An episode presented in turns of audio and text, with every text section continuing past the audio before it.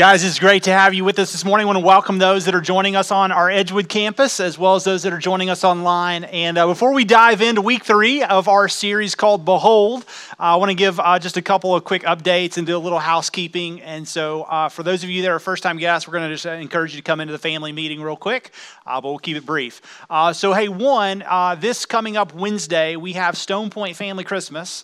Uh, and so encourage you uh, if you can make it. Uh, we have uh, services on both campuses 5 and 6.30. Those are going to be candlelight services, going to be a little bit more brief than our normal uh, services. And so encourage you uh, to become and be a part of those if you can at both locations. Would love to see you there. that also means, though, that next weekend, which is the last Sunday of the year, we will actually dismiss all services on both campuses. So for the last decade, the last Sunday of the year, we have encouraged people to enjoy some time together as family and just to uh, in some ways encourage you to sleep in, rest up, because we know that next year is going to be um, incredible. And, and, not only it's probably its craziness as we've experienced this year, uh, but we also have lots to accomplish as we uh, head into 2021. And so next weekend, uh, there's not going to be a, a, service online at Facebook. You can go look for it. Uh, encourage you if you want. And you can join another solid Bible-based church and enjoy some time with them. But next week, I'm going to be sleeping in. And so uh, while you're joining another church, pray for your pastor. Okay because uh, I'm resting up, and that's what we're going to do. And so, encourage you to do the same. Enjoy that time together. Uh, and those are a couple quick things. Cool deal. Awesome. Let's pray together, we're going to dive off into uh, Behold Week Three. Heavenly Father, we love you. Pray God that you would encourage us, uh, Lord, through your Word today. Uh, Lord, may you teach us through your Holy Spirit, and Lord, you enable us to do what's right. Lord, I struggle sometimes to want to do what's right in my own eyes, um, and sometimes I lack the wisdom um, to, to walk in godliness. And so, Lord, I pray that by the power of your Spirit, not only would you conform me uh, to your image, but I pray you would do the same thing for my friends and all the hearers of your word today. Uh, Lord, I pray that you would speak uh, candidly through your word and that you impress some things upon our hearts that maybe we haven't seen or thought about uh, or maybe we have seen or thought about but have struggled to apply. Lord, either way, I pray you'd help us. We love you and thank you. In Jesus' name we pray. Amen. So, a couple of weeks ago, we began this series called Behold. And uh, behold is uh, a word that we see about a thousand times in our Bible. It just means to stand in awe or with amazement, to, to in a sense, uh, pause, to consider. Uh, you see that oftentimes that before there is an utterance of God um, in many ways, whether it was through a prophet or in the case we're about to read uh, about here in a few moments, an angel, uh, it was a, is an opportunity for the hearer to stand, to reflect, to pause, and to be amazed at what was going to be said next. And this idea of behold is literally just to take in and understand and consider the words that are going to be shared. A couple of weeks ago, we talked about what it would look like to behold the presence of God. Last week, we talked about beholding the peace of God. And this week, we're going to talk about beholding the power of God. And when we think about the power of God, I think there's a lot of confusion about what that looks like, even in our culture and amongst uh, different churches. Probably you've talked to different friends and may wonder, well, hey, why is it that you interpret the power of God this way? And how do you you interpret the power of God this way. And so I want to dive off in that a little bit today and just kind of begin to walk through what it looks like to live in the power of God, namely for the Holy Spirit to dwell in his people. And what does that look like as it manifests itself? through God's chosen people.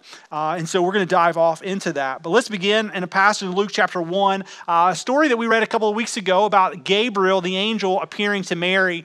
And in Luke chapter 1, verse 30, it says that the angel uh, said to her, Do not be afraid, Mary, for you have found favor with God. Uh, we addressed the idea that she probably didn't feel like she had found favor with God because anytime that you would see an angel would show up, probably uh, is not only a fearful experience, but also there's uh, a word that they're encouraging the, the audience or the participant to, to do. And so in this case, um, the angel goes on in verse 31 and says, And behold, pause, consider, stand amazed, because you're going to conceive in your womb and bear a son, and you shall call his name Jesus, and he will be great and will be called the Son of the Most High. And the Lord God will give him the throne of his father David, and he will reign over the house of Jacob forever, and of his kingdom there will be no end.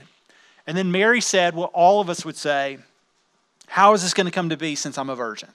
Uh, what she says is, is this is inconceivable. It seems to be impossible. What you're, what you're asking to, tra- to transpire is, is something that is not going to happen in the natural realm, and which exactly uh, what Gabriel knew. Uh, so when he says you're going to find favor with God, uh, he's saying, "Hey, God wants to use you. Don't be fearful. Don't be afraid. Afraid. Behold, stand amazed, because God's going to do something in you that is going to be incredible." And last, uh, or a couple of weeks ago, we read this same phrase. We kind of passed over it. And so I want to come back to it. And in verse 35, it says, The angel answered her and said, The Holy Spirit will come upon you, and the power of the Most High will overshadow you. Therefore, the child to be born will be called Holy, the Son of God. But what the angel said, he goes, Hey, you're right. It is impossible, Mary. It is impossible for you um, as a virgin to conceive and bear a child that is not your own. It is impossible for anything to happen in the natural flesh, but that's why we're that's why I'm coming. That's why the Holy Spirit is going to descend upon you. He's going to come upon you, and the power of the Most High will overshadow you. In essence, what he's saying is, he goes, What you are going to be asked to do is not going to be of your own accord, of your own strength, or in your own power or might. It's not going to happen of your own intellect or wisdom. It is only going to happen because of the sovereign, supernatural goodness of God as He overshadows you. And what he says is the power is going to overshadow you. And that word power is the word dunamis, which means to have the strength or the might or the ability. It literally is the same idea throughout the entire New Testament is to be strengthened in the Lord. When we think about putting on the armor of God in Ephesians chapter 6, we are strengthened in the Lord. It's the same idea. What, the, uh, what Gabriel, the angel, says to Mary is Mary, this is only going to be happening because what is impossible with man is not impossible for God because he strengthens and establishes and he sustains you by the power and the strength of his might. And he goes, that's what's going to happen. This idea of uh, strength and might that you find out in the, uh, in the New Testament is a similar idea in the Old Testament. This in the Hebrew, the word's a little different. The word in the Hebrew is gabor, which means the same idea strength, might, um, in, in many ways ability. It's the same word that we see in Isaiah chapter 9, verse 6, when you see Isaiah proclaim about uh, who, the, who Emmanuel, God with us, who he's going to be. And Isaiah said this 700 years before the Christ child would come. He says, For us, uh, there is a child is going to be born. To us, a son is given, and the government shall be upon his shoulder. And his name shall be called Wonderful Counselor, Mighty God, Everlasting Father, and Prince of Peace. So we've talked about what it looks like to understand the peace of God, and we ha- that happens by the manifestation of the Spirit of God. But today we want to talk about what it looks like for us to have the fullness of God in us because He is a mighty God. And if we think about Him being a mighty God, then the question is what does a mighty God want to do for people? And I can't think of a better story than in John chapter 5. One of my favorite stories in all of the Bible. In John chapter 5, if you have your Bibles, you can turn there. John, uh, the apostle whom Jesus loved, is going to tell us a story about an encounter with Jesus and a group of men who have been lame or paralyzed uh, for quite some time. But this account is of a man who has been there a very long time. And so in John chapter 5, we'll pick up in verse 1. It says, at this, uh, there was a feast of the Jews, and Jesus went up to Jerusalem. Now, there is in Jerusalem by the sheep gate a pool in Aramaic called Bethesda, which has five roof colonnades. In these lay a multitude of invalids, blind, lame, paralyzed. And one of them, a man who had been there and as an invalid for 38 years.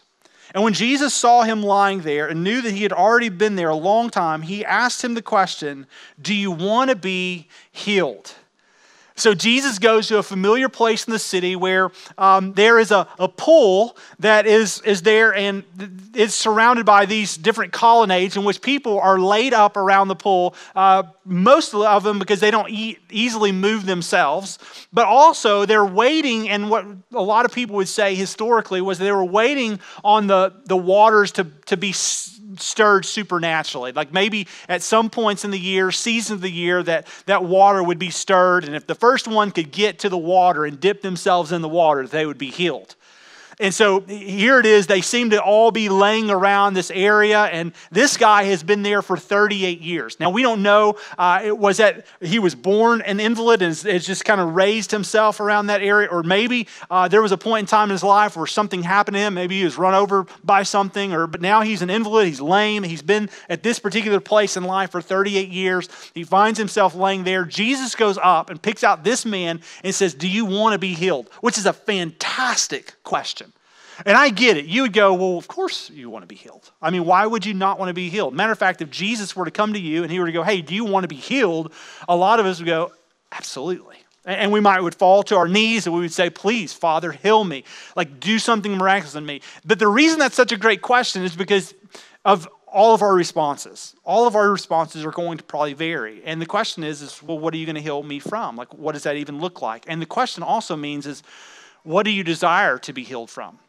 So here it is. This guy um, is asked this question, and if you if you look what he, is, he responds with, he, the sick man answers him, "Sir, I have no one to put me in the pool when the water is stirred, and while I'm going uh, up, another one steps down before me."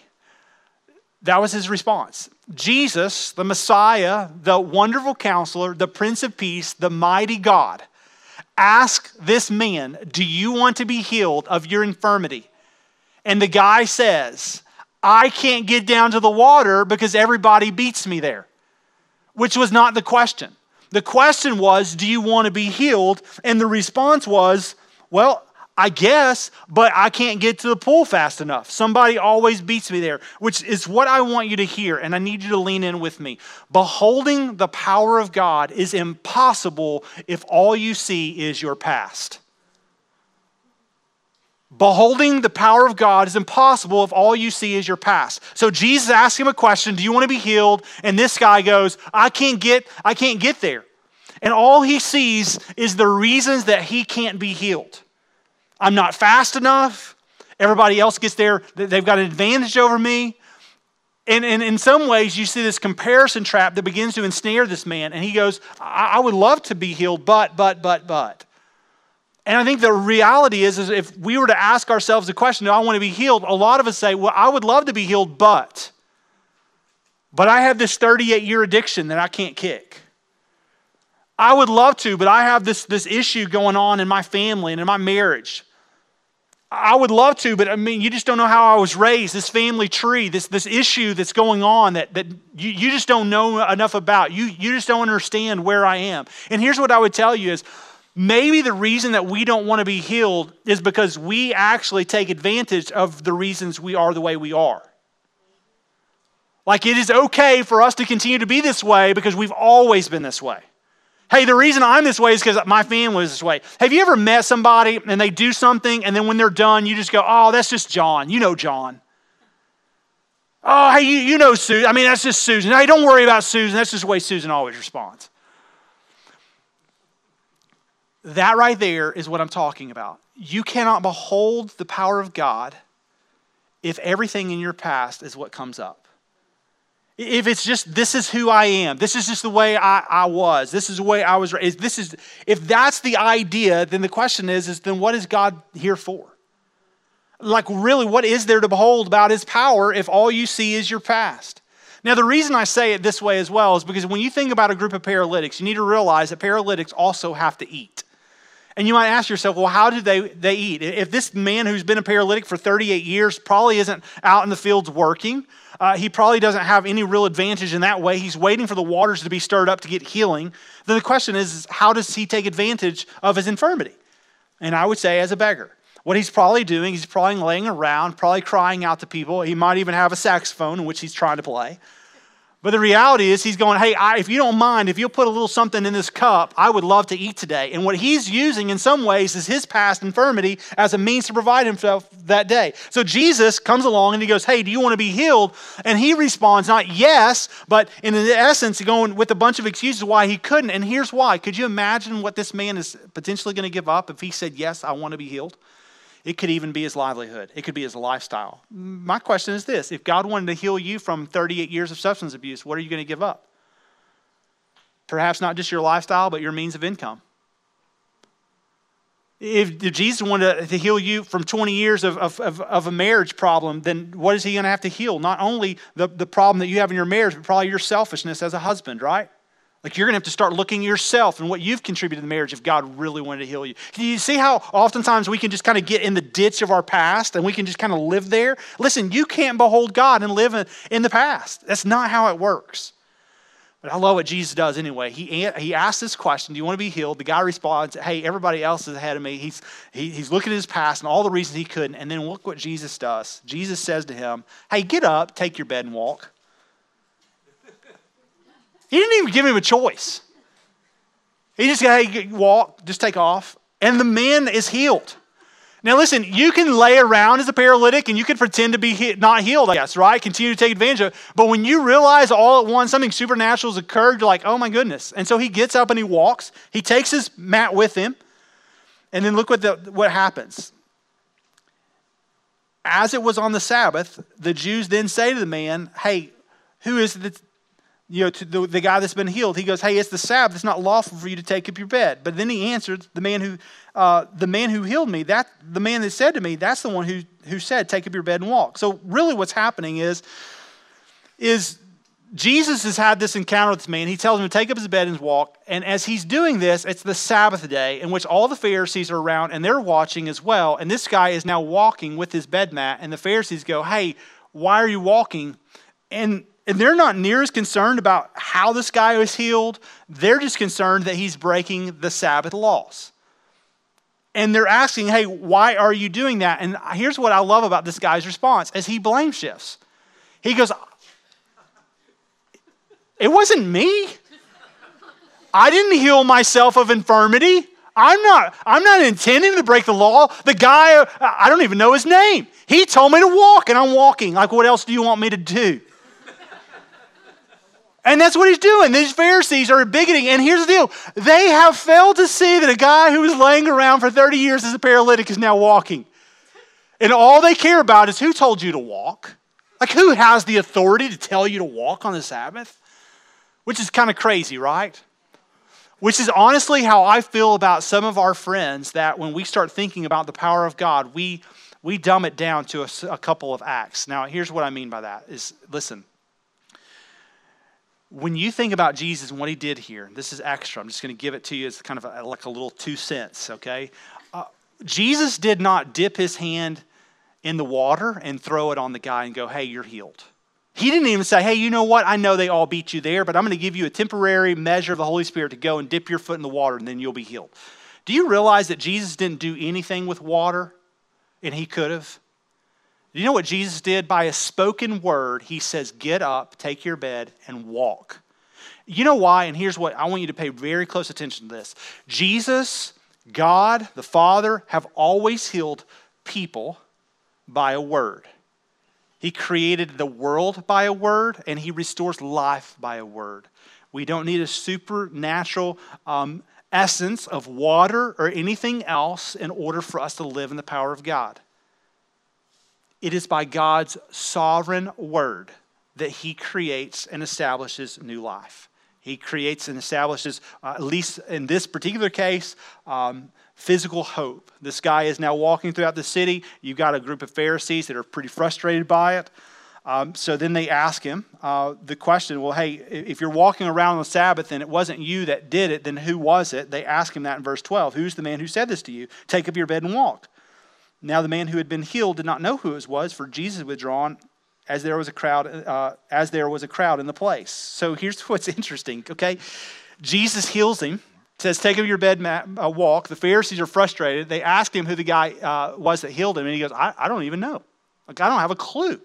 Now, real quickly, if you behold the power of God, you would think that you get the guy's name. right? I, I mean, maybe go, hey, dude, can I get your cell phone? Maybe we connect up and you tell me how you did this. Something. But there, there's none of that talk. I mean, basically, the guy gets up, takes his bed mat, walk. The Pharisees are frustrated. He doesn't even know who it was that did it. But look at verse 14, because here's the answer to it all. Afterward, after all of the, the clamor has kind of died down, Jesus found him, the paralytic, in the temple, and then look what he said to him. He goes, See, you are well. And then look what he says sin no more, that nothing worse may happen to you. Now, the question is, what in the world does he mean by that? Like, he finds his paralytic and he goes, Hey, you are healed. Look, okay? And what he says, in essence, he goes, You are physically good. But he goes, Now you need to understand there's something more that I want to do. Go and sin no more. I guess my point in this is that I think oftentimes we think that the power of God always manifests itself in physical forms. And I would just say, I don't think it always does. But the power of God should always, always manifest itself in spiritual forms. See, this guy is walking around and he is probably joyful, uh, exuberant, excited as he walks through the city. He can now feel and use his legs, in which he hasn't been able to do for almost 40 years.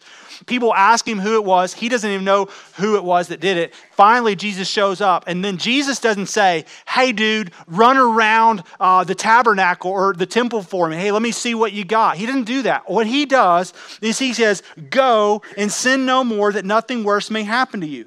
And the reason why is because he wants us to realize that the beholding the power of God leads to repentance and transformation, not fixed problems. Now, what I mean by that is that in our culture, in our day and age, it seems that a manifestation of the Spirit is oftentimes to fix problems. I love, uh, and I heard Joni Eareckson Tada, um, she shared this a handful of years ago. Um, she is a paraplegic from the time she was young, and she said, When I was young, I went searching for means of healing. She said, I went to every church that did healing services. I went to every single place I potentially could because I longed for healing. And she said, and what's crazy is, is she said, I prayed and I begged for healing. But she said, what's crazy is, as I was sitting in that, she says, I was always in the wheelchair section. And she said, there was a bright light that would roam across the worship center and the auditoriums. And she said, and never once did that light land on the paraplegic section. Not one time did it land in the wheelchair section. She said, and I've been into dozens of these services. And she said, I began to ask myself the question, hey, why wouldn't it land there? And she began to pray to God, God, am I just too hard of a case for the power of God to land on my physical ailments? And when she said, and when she came to know Christ, she realized that absolutely um, the hard case wasn't about her physical ailment, but her spiritual condition. And she said, I realize that the power of the Holy Spirit is not nearly about my infirmity as much as it is about my transformation of the heart. And she says, for years, I've had now people, she said, for many years, as I've had um, Joni and Friends ministry, she said, I've had people come up and say, Joni, by faith, God wants to heal you and I want to pray for you. And she says, I never deny them the opportunity to pray for me, but I always ask them to do something first. She says, When you pray for my physical healing, will you do something first? Would you pray for my dark heart? Would you pray for the ways that I'm so impatient and how oftentimes my tongue is, is not reflective of God? She said, Will you just will you begin praying at least for me, all the areas right now that God wants to heal in me? Because somehow or another, God's shown his power in all my weakness of my physical infirmities. And I'm like, she, I think, gets it. See, here's the deal the guy's problem wasn't solved when Jesus said, Get up take your mat and walk. Do you know why his problem wasn't solved? Because he didn't even know who solved the problem. All Jesus did was a, was a miracle, and what he does is he circles back around because what he wants this guy to realize is that, look, you can have all your circumstances changed. You can put down the bottle, you can get off of substances. Your marriage could be repaired briefly.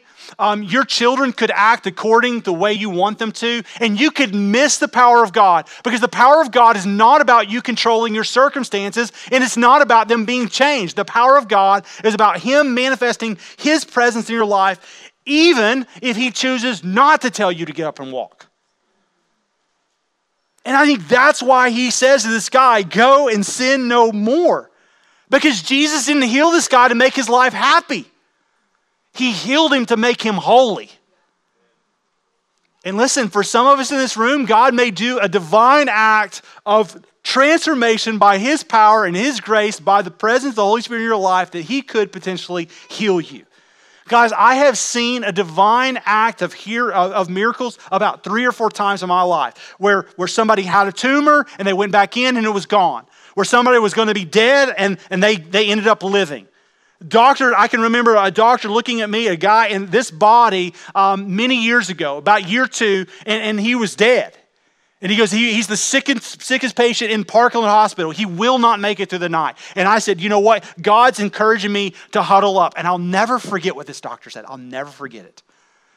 He goes, hey, you do what you want.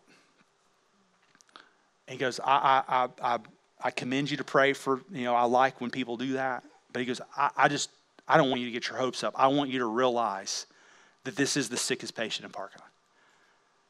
At which I'm like, okay, you don't know who my God is.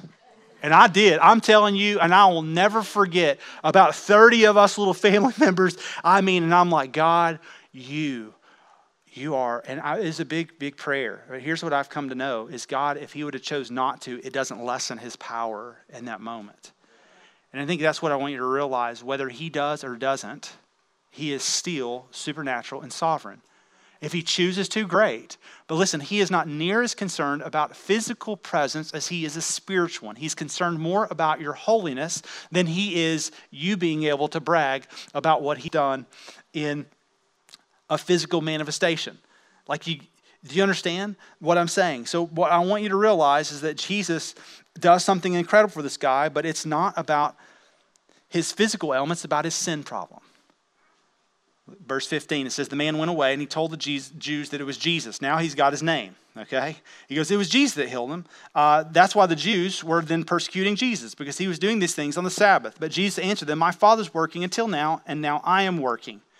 This is why the Jews were seeking all the more to kill him, because not only was he breaking the Sabbath, he was also uh, even calling God his own Father, making himself equal with God. So here was Jesus going around on the Sabbath, and he's healed this guy who was a paralytic. The Pharisees are already frustrated because you don't heal a guy on the Sabbath and tell him to take his mat and walk, because that would be blasphemous against God. You can't take your mat places, okay? That would be equivalent to you being right now in Israel on a Sabbath and uh, somebody about to load the elevator with you and a Jew going, hey, would you push the elevator button for me because I can't work on the Sabbath? So that's the issue at, at hand. Basically, they're frustrated because this guy's carried a mat. Now, there, there might have been a little bit of a uh, leeway for somebody to pick up an invalid and carry him, but you just, you just can't have a guy healed and carrying his mat. That's the problem. Now, what's interesting is, as I read this passage about the Pharisees and, and them trying in some ways to say, hey, God doesn't allow this kind of blasphemous stuff. What is a little bit interesting to me, and, and I don't know if y'all have caught this as well, it is not wise for you to carry a mat on the Sabbath, but apparently you can plot a killing on that same day. That's what's happening. So basically, they're mad because Jesus told the guy to get up and take his mat, but they are at the same time trying to figure out a way to kill this guy. Do you see the self righteousness in that? The, the problem sometimes with a Pharisaical thought? That's the challenge. Either way, here's what I want you to realize is that Jesus knew that he had the authority to not only bring life, but give life. But he also knew that he had the authority to lay down life. And listen, friends, the reason that God wants us to behold his presence is because he desires for us to lay down our lives for him. He's not trying to make our lives more comfortable. He's not trying to make our lives more manageable. What God is trying to do is produce holiness in us, which is why Jesus says these words in Matthew chapter 10, verse 38 and 39. He goes, Whoever does not take up his cross and follow me is not worthy of me. Whoever finds his life will lose it, and whoever li- loses his life for my sake will find it. Y'all see what he's saying there? He goes, You need to prepare yourself. So the story goes on. So Jesus said uh, to them, Truly, truly, I say to you, the Son can do nothing of his own accord, but only what he sees the Father doing. For whatever the Father does, the Son does likewise. For the Father loves the Son and shows all that he is doing, uh, all he himself is doing. And greater works than these he will show him, so that you may marvel. For as the Father raises the dead and gives them life, so also the Son gives life to whom he will. What Jesus is saying, he goes, Hey, I have the authority to, to take up life. I have the authority that God has given me because I and the Father are one. That's what Jesus is telling this man. And then he goes on in verse 22. He says, The Father judges no one, but has given all judgment to the Son. Jesus says, I am the creator, the sustainer, the recreator, and I am the one who will judge all men, the living and the dead. Verse 23 says that they may honor the Son just as they honor the Father. Whoever does not honor the Son does not honor the Father who sent him. And if you can imagine, he is bringing about angst and anxiety and frustration in these Pharisees. But then he says something really important. We're going to end with this as, this as far as chapter 5. He goes, Truly, truly, I say to you, whoever hears my word and believes him who sent me has eternal life. He does not come into judgment, but has passed from death to life. And that's what he's talking about with this paralytic the paralytic, he's saying, Hey, listen, when he went back and he found him again, he goes, Hey, listen, I want you to realize something. I have healed you. You are well. Now go and sin no more. Stop making excuses. Realize the power of God is now living inside of you, and you should go and you should be marked. Why? Because the Father has the authority to bring new life and to call you out of what you were into newness of life. That's what He's done he says the very same thing in John chapter 11, a handful of chapters over to Mary and Martha. They're frustrated because their uh, brother Lazarus has died. And Jesus says these words in John chapter 11, beginning in verse 25. Jesus says to Martha, I am the resurrection and the life. Whoever believes in me, though he die, yet shall he live. And everyone who lives and believes in me shall never die. So when Jesus says to this paralytic, go and sin no more, what he is saying is, is you have entered from death to life. See, when Jesus says, I'm the resurrection and the life, and he tells that to Lazarus, or when he tells the, the Pharisees, uh, you've passed from death to life, what Jesus is saying is, is that you need to realize when eternity begins. And we have grown up in a culture where we think eternity begins when we take our last breath. Eternity does not begin when your life ends. Eternity begins the very moment that you throw off your shackles and chains and you follow Jesus Christ in a new life. Which is the most confusing thing because we have so many people that walk around and they would, in some way, say, You know what? I, I love Jesus and I, I, want a relation with him, but I just can't kick my habit. I just can't get out of my, this, this funk, this, this place I'm stuck. And, and my question would be, Hey, why? And, and here's why. Do you know why? It's because you really don't want to go on and sin no more. Really, that's the challenge in the American Christianity, the faith that we have, is you really don't want to go on and sin no more. When Jesus says, leave where you've been and go and sin no more, you go, I kind of like my sin a little bit. It's a means of income sometimes. Sometimes it's a place where you're comfortable. Sometimes it's a, reminder of, of where you've been. Sometimes it's an excuse that you can give everyone around you for no, nothing ever changing in your life. It just becomes a place where if you're not careful, you can live for a long, long, long time.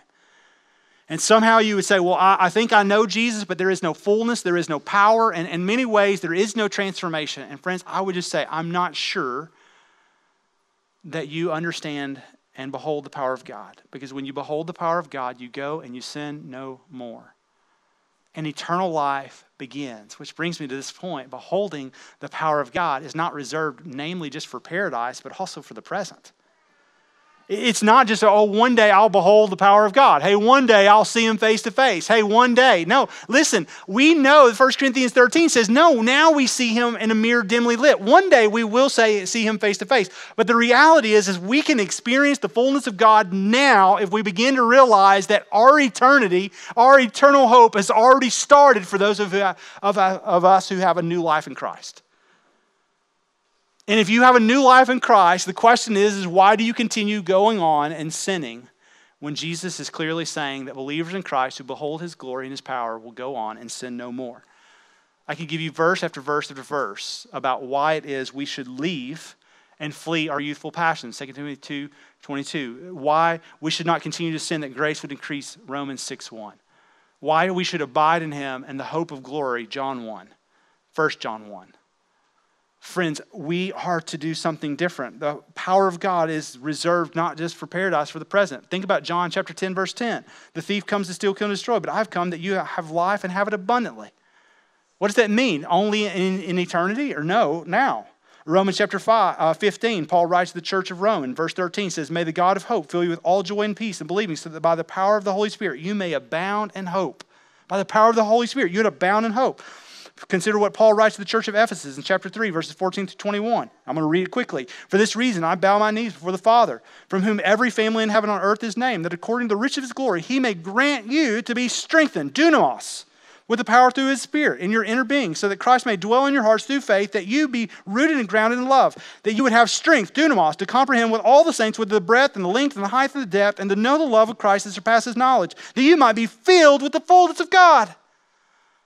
What does it mean to be filled with the fullness of God? He goes on and says, Now to him who is able to do far more abundantly than we ask or think, according to the power of uh, work that's within us. To him be the glory in the church and in Christ Jesus throughout all generations, forever and ever and ever. Amen. Which then brings the question what in the world does it look like if we go and sin no more to behold the power of God and have his fullness living and breathing and active in our lives? What does that mean?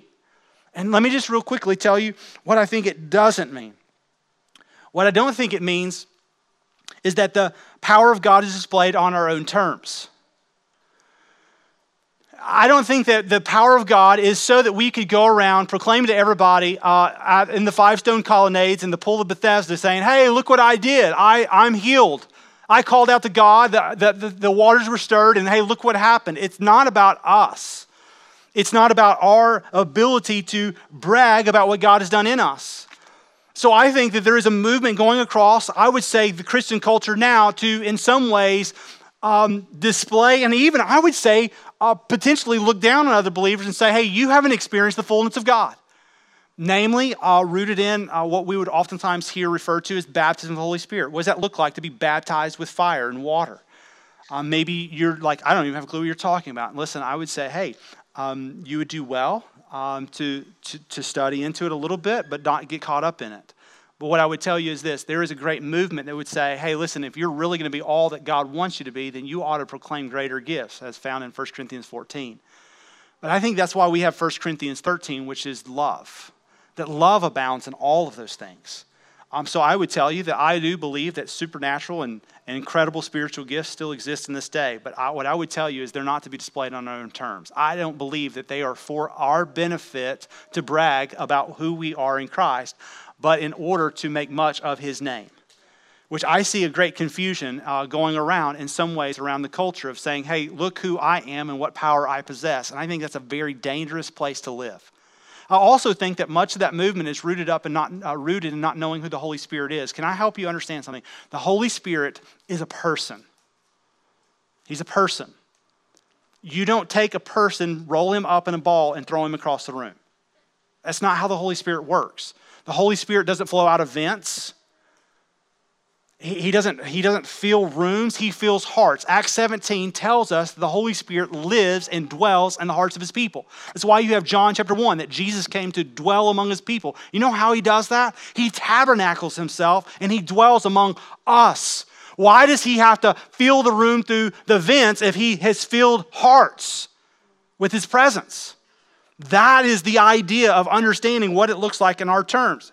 Listen, I think the idea of the fullness of God is not to display a grandeur in our life, but a daily commitment to His Word. A.W. Tozer writes it in a way that I can understand. Uh, and he equates it to a deer um, drinking by a nearby lake. And this is what he says He goes, If you could ask the deer that goes quietly down to the edge of the lake for a refreshing drink, hey, have you received the fullness of the lake? The answer would be yes and no. I am full from the lake, but I've not received the fullness of the lake. I did not drink the lake, I only drank what I could hold of the lake. Now, let me ask you a question. If the deer goes back to the lake day by day, will he enjoy the fullness of the lake? Absolutely. And I think that's what Jesus means when he tells the paralytic for 38 years, take up your mat, go and walk, and hey, by the way, sin no more. What he's saying is, behold the power and the presence of God in your daily life and continually come back to the one who gives refreshment. You don't need the pool of Bethesda. You don't need a miraculous stir of the angelic form. What you need is to go and sin no more. The Holy Spirit take up residence in your life, and you are to walk as a new creation. Friends, I can tell you, I don't display supernatural gifts in my life. I don't have gifts of, of tongue, uh, in some ways, maybe a prophetic word from God's word, but I can't see the, the future. Um, I, what I can do is tell you exactly what God's proclaimed in His word. I know that we're in perilous days. I know we better be ready uh, I know that there's great hope in eternity, and I know that I can live in the fullness of that hope now. And so that's what it looks like to live in the fullness of God. I don't have anything to impress you by. What I do is I have the Word of God and I know how to proclaim it, to teach it in season, out of season, reproof, correct, rebuke, training in righteousness. That's all I got. Nothing else. Nothing, nothing miraculous. Matter of fact, you come to my house and you'll see less than miraculous.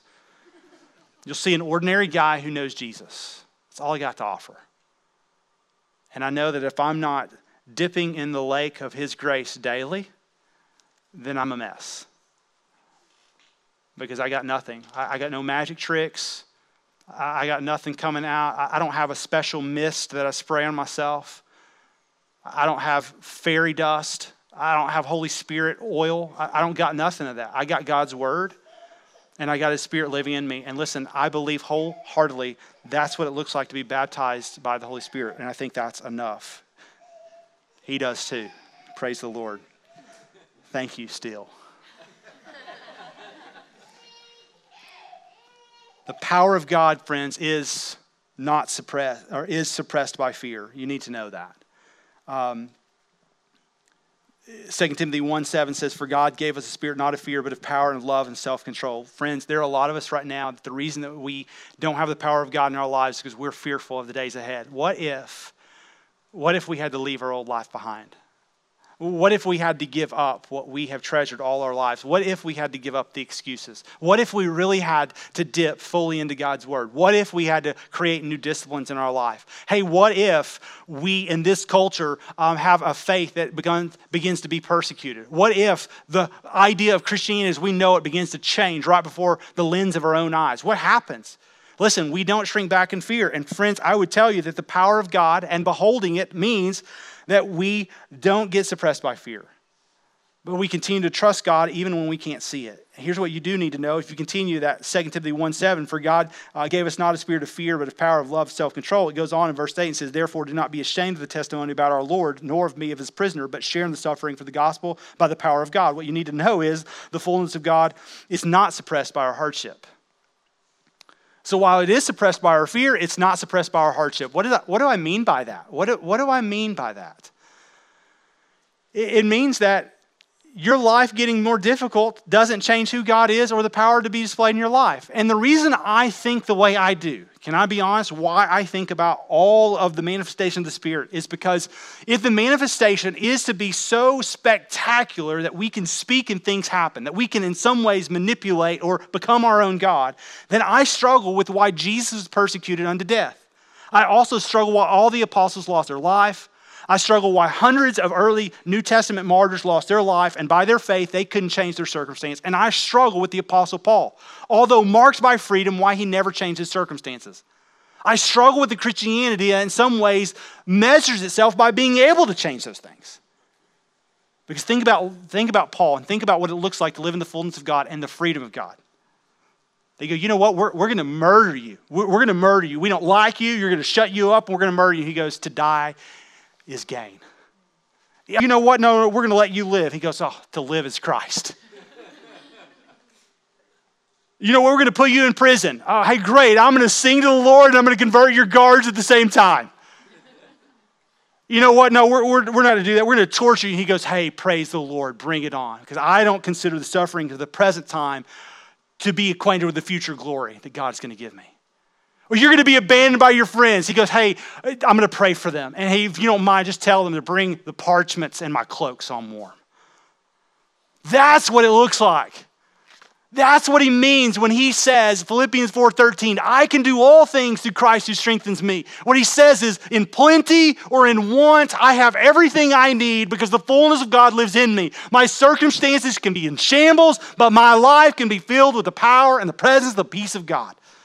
And this is what I want you to hear. Please hear this. The power of God is not on your ability to manipulate or control the storm. It's not even in your authority to stop the storm. The power of God on display is His peace and His joy and His eternal presence in the midst of your storm that helps you endure it. And I think that's where we miss it. We think that if we have enough faith in the measure of God's fullness, that we could just stop the storm. And I could just tell you, Paul never stopped the storm. All he did is say, God, help me to endure the storm. And a great many of martyrs And a great many of men and women of the faith have learned much in the midst of perilous storms. And we would do well to do the same, to realize that God doesn't change even if our infirmities remain. And God doesn't change if He removes our infirmities because the goal is the same every single time go and sin no more. Why did God's Spirit overshadow this precious little girl named Mary? Is so that she would have the power to display the presence of God to a world that needed to know how not to sin anymore. And it's not based off our physical ability. It's not based off our intellectual capacity. It's not based off our social status. It's based off the goodness of God when He intervenes lives and He goes, Get up and walk. So, can I just tell you real quickly of the hundreds of encounters of grace and power and fullness that I've experienced over the last decade? Can I tell you about one that I just had last week? Talking to a guy, share my faith with him. At the very end, I can see the fetters removed, and he goes, I get it. And I go, and hey, can I just tell you something? I said, never miss the power of God on display in your life. Because I said, dude, an hour and a half ago, you walked in this restaurant and you were blind. You're walking out and you can see. And it was glorious. He could see. And the power of God in its fullness has manifested itself even in the way that I've already seen in the last couple of weeks how he's beginning to sin no more. I can see as he shares his story and he goes, Hey, I met Jesus. And there's a lot of us that we've missed that. And even this Christmas, the very thing that God wants you to do is not get caught up in glamour and lights, but to get caught up in the Son of God and go and sin no more. Listen, if it wasn't for kids, I wouldn't open a single gift this Christmas. And the reason why is because I've got the greatest gift I need, and I am perfectly content in what I have. And I'm, I'm genuinely, I mean that. To go out and all the, the, the, the junk that you have to get out to just to buy a gift not only robs me of, of peace in some ways, um, it makes me want to murder somebody on the Sabbath.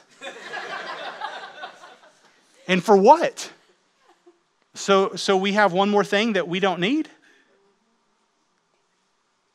The power and the presence of God is all we need and is exhibited when we go and sin no more. Friends, may that be written on the tablet of our heart. Let me pray for us. Heavenly Father, I thank you for your kindness and your goodness and your word. Um, Lord, knowing that all of us are one phone call away from our lives being shipwrecked. Every single one of us are one phone call away uh, from uh, some of us saying our peace and the presence and the power of God being stripped right away from us. But Lord, it's not the case if we realize that in good times and bad, you're the one who strengthens us. Lord, the power and the fullness of God can be on display. And I pray, Lord, that it's not displayed in the gifts that I have to offer the body of Christ as much as it is in my obedience towards you to live a God filled life. That I display the goodness of God in the way my life is marked and changed by your Spirit, enabling me to do what is right. And the words of Paul in Romans 7:18, "For I know that nothing good dwells in me, that is my flesh. For I know to do what is right, but I do not have the ability to carry it out unless, God, your spirit helps me." And so God, would you help me and would you help my friends to go and sin no more? In Jesus name we pray. Amen.